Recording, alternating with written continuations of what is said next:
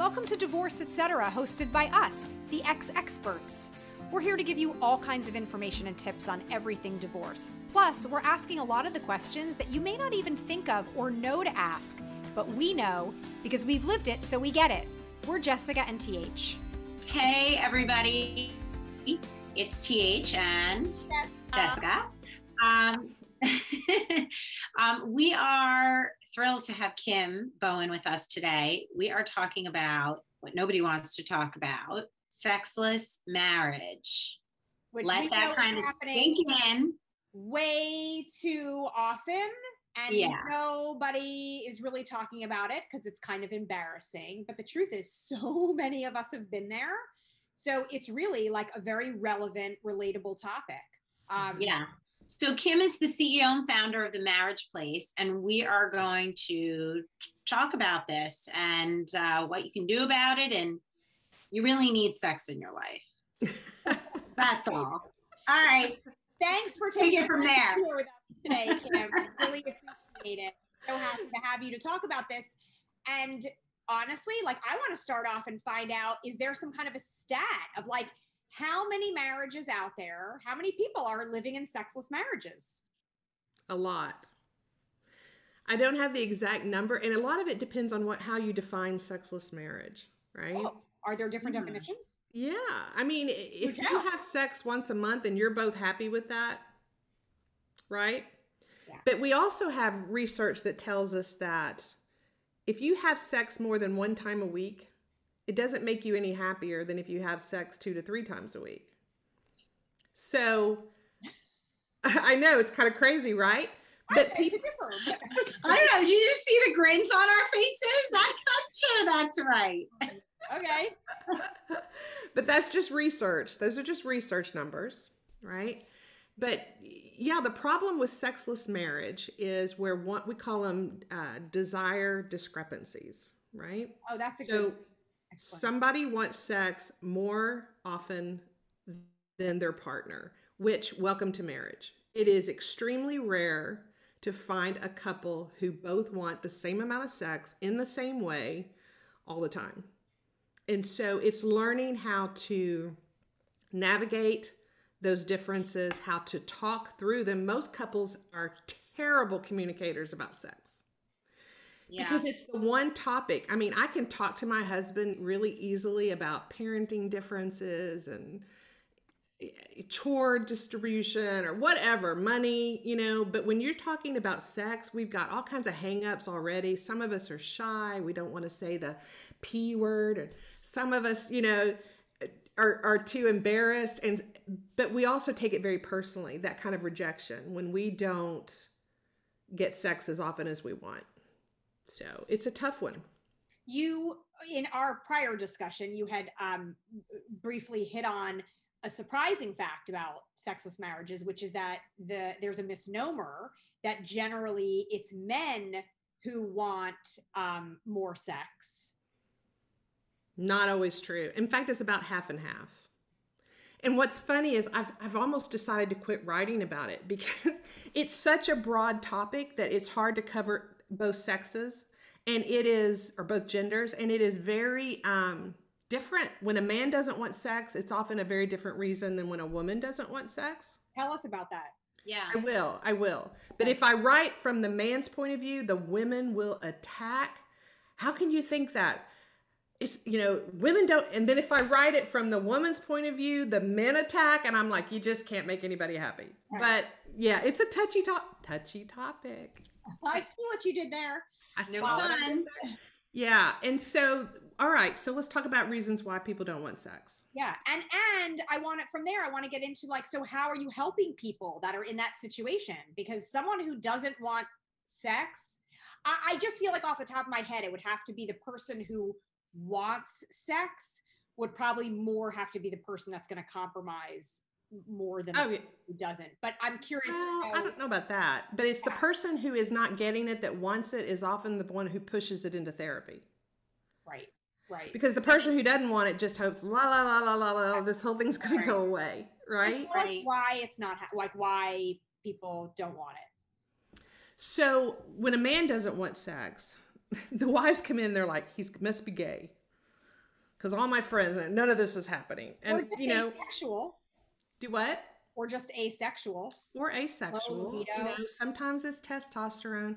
But for me, there's two main reasons that I see. Now, it can be a lot of things, right? And uh, this would take a really long time to go over all of them. But for men, it's one of two things, usually that come in my office. Let me just preface that.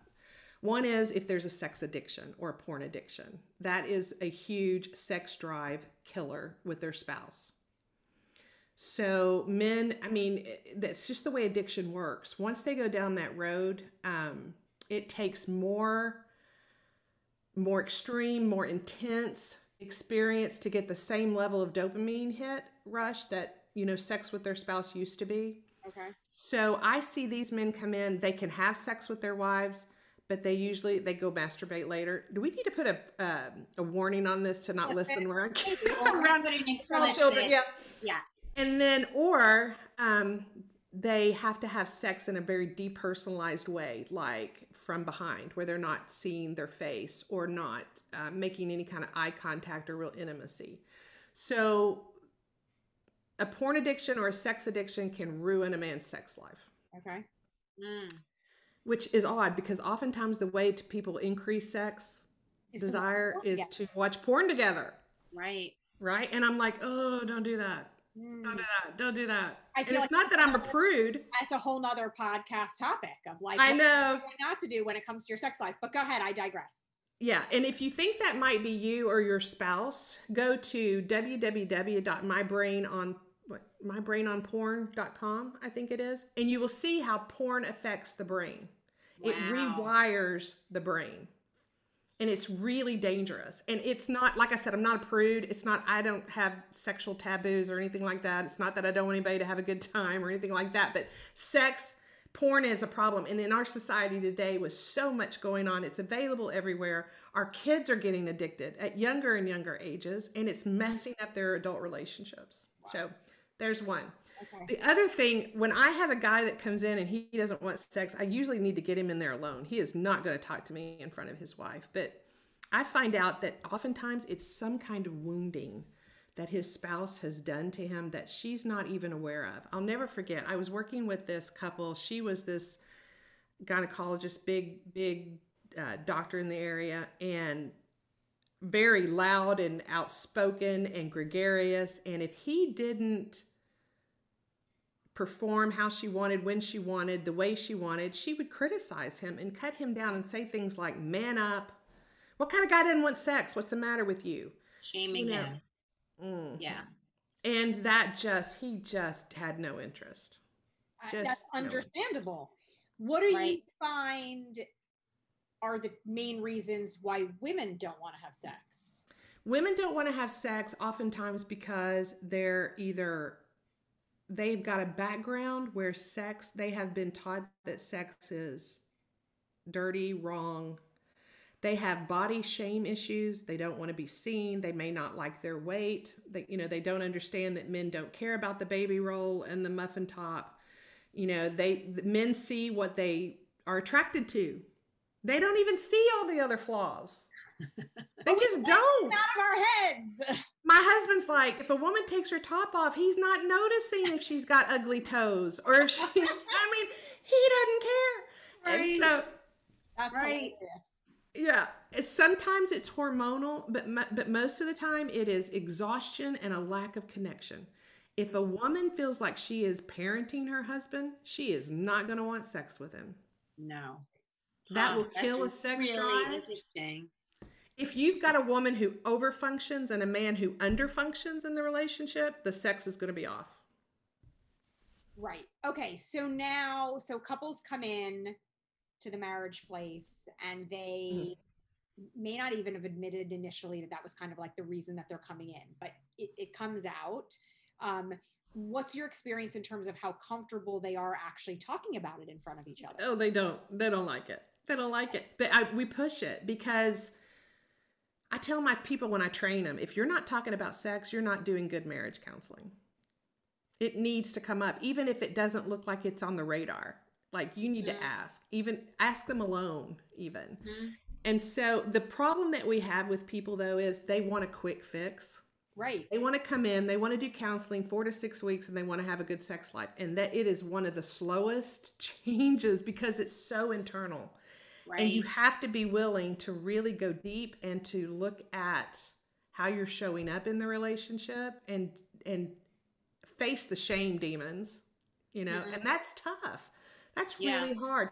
But there's no quick fix for this. And so that really discourages people. But I'm telling you, if you do the work, you can have a wonderful sex life. So, what about the whole idea of chemistry? People are like, if you don't have chemistry, then you're not going to have good sex, or you have great chemistry. And That is such a great sex. question because people tell me all the time, I'm just not attracted to her because she's overweight or I'm just not whatever, you know. You are attracted to whatever you have made up in your mind is attractive. Right? And so Say that we- again. Say that again. you are attracted to whatever you have decided is attractive. So sometimes we have to go in there and really analyze why is this a, a thing for you? Why is it an attraction for you? And help them build different layers of attraction. But you absolutely can. You absolutely can. I, would think that that would be an issue that would come up. I mean, listen, people got together, you know, whatever age, right? They get married, they're 30. Now Yeah. they're 50 and they're and they're in a sexless marriage. And yes, they put on weight, they have wrinkles, they are aging, you know, gravity isn't hasn't been good to them. Um, it's not that there wasn't any any chemistry in the beginning, Well, right? even well, okay. over time. So how do you how do you get? I would imagine that when you are living in a sexless marriage, let's say you haven't had sex in basically a year, Oh, I've seen them years. but how do you even take the first step to get back? You are so disconnected. Disconnected. person. Well, I'll tell you what we don't do. We don't say take your clothes off, hop in bed, and figure it out, right? Because it's too much. That's too big a leap. And so we take it from a slow burn. So, like for the the first thing we may do is how well it depends on where they are. How comfortable are they with emotional connection? Usually not very. So we may start there. But when it starts to turn physical, we start very slowly and build up. Is it like sex therapy? Yeah. So, so I don't. I, to be honest, I don't know what that means. Is it like you're like? I mean, I feel like there are kinds of sex therapy where you're like, like learning how to do things in those sessions. I, that's not what I'm in, what I'm imagining that you're talking about. It's very rarely technique. okay. I mean, most people can figure that part out. Sometimes it is. I mean, I've I've had some where it was technique, but you know, most of the time it's thoughts and feelings around this whole thing. Right. Some people think, like men will think that they have a bad sex life because their wife doesn't initiate more. Men have masculinized a woman's sex drive. Women are often responsive desire, meaning we have to get turned on before we want sex. Men are turned on all the time, right? and so often well oftentimes Right. and so they they want to know why their wife's not prowling you know coming at them like a tigress. And i'm like because that's not how most women have sex. That's how that's what you see on tv that's what a prostitute will do. That's what you know these erotica porn off you know porn things will do. But real women i mean we need to have okay so instead of thinking about how to have more sex start thinking about like we call those accelerators. How do i have more sex? How do i put the gas pedal down? We also teach you what's holding the brakes.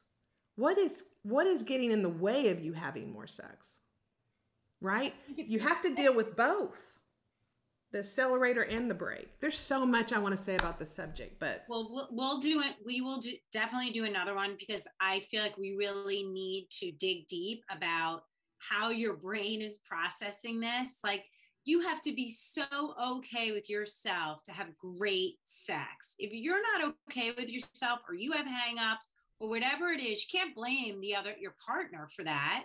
If you want great sex, then work through your shit and then you have great sex. It's not even just It's that. not that think that- simple, but but if you're if you have a ton of stuff on your head, on your mind, those Yes. could all be turnoffs for Yes. you for that, you know, with Yeah. that. it gets in the way, but I feel also that in order to have a great sex, you both have to be in the exact same place in terms of communication and being able to talk about it. What worked? What didn't? What do you like? what don't you like what Right. might you be willing to try what is completely off the table like it has to be a regular active part of your conversation on pretty much a daily basis and Yeah. and that i think kind of helps keep that connection alive you you're squinting a little bit kim am i am i no not so much Well, I'm thinking about those one night stands where they have these big passionate interludes, you know. But I think for ongoing monogamous sex, yes. Yes, it is about the relationship, not about the physical act. I think when sex goes wonky for people, it either becomes about the physical act more than the connection. And that's a mm. problem. But the person who doesn't want sex, what I want to do with them is shake them up because they have minimized the effect of this. They've told themselves it's not that big a deal if they don't if they deny their partner sex and it is a mm-hmm. very big deal. huge huge. All right we're gonna we're gonna pause and put a pin in it on that note because we really need to dig deep and we need to have Yeah. you back and like do part two of this. So i also want to say for anyone listening no seriously anyone listening please let us know what your questions are where you want us to delve into this more with kim because this is such an important topic. And i and really like where you ended just now kim on it's such a big deal in a marriage. Like i really truly believe that that can be a huge part of the disintegration of a marriage even if you think that other aspects of your relationship are working so um, for people out there that want to find you want to work with the marriage place are you know are dealing with this kind of thing themselves don't really know where to turn who to talk to what are the best ways for them to find you guys They find us on the website, www.themarriageplace.com. We work with people face to face if you're local. If you're not, we'll work with you just like this over Zoom. And oftentimes people feel better about doing that because it's it feels less invasive. So Right. and and you know for anyone listening also it, you know share this with your friends and with people that you know because you may not be aware that so many other people that you know are dealing with this it's an interesting topic either way there's an easy way to share it like oh my god check this out you're not insinuating anything but the truth is you may really be helping people in your life by giving this you know passing this on paying it forward and sharing with them you could be saving a marriage yourself with just one Totally. click of a button mm-hmm. It's So- true. we will have more information about all of this on our site. Thank you again, Kim, so much for joining us today. This is fascinating. We can't wait to have you back. thanks. Thank you. All right, guys, thanks. Thanks so much for listening to Divorce Etc. with the Ex Experts. We really hope this episode was helpful for you in getting information you need and feeling empowered to get through it. And always remember there are so many of us just like you. Now, please hit the subscribe button so you always get new episodes and please rate and review us. You can also check out our website filled with free resources at xexperts.com. Follow us on social on Instagram and Facebook, and send us an email to let us know your thoughts or any questions or topics you'd like us to talk about. See you next time.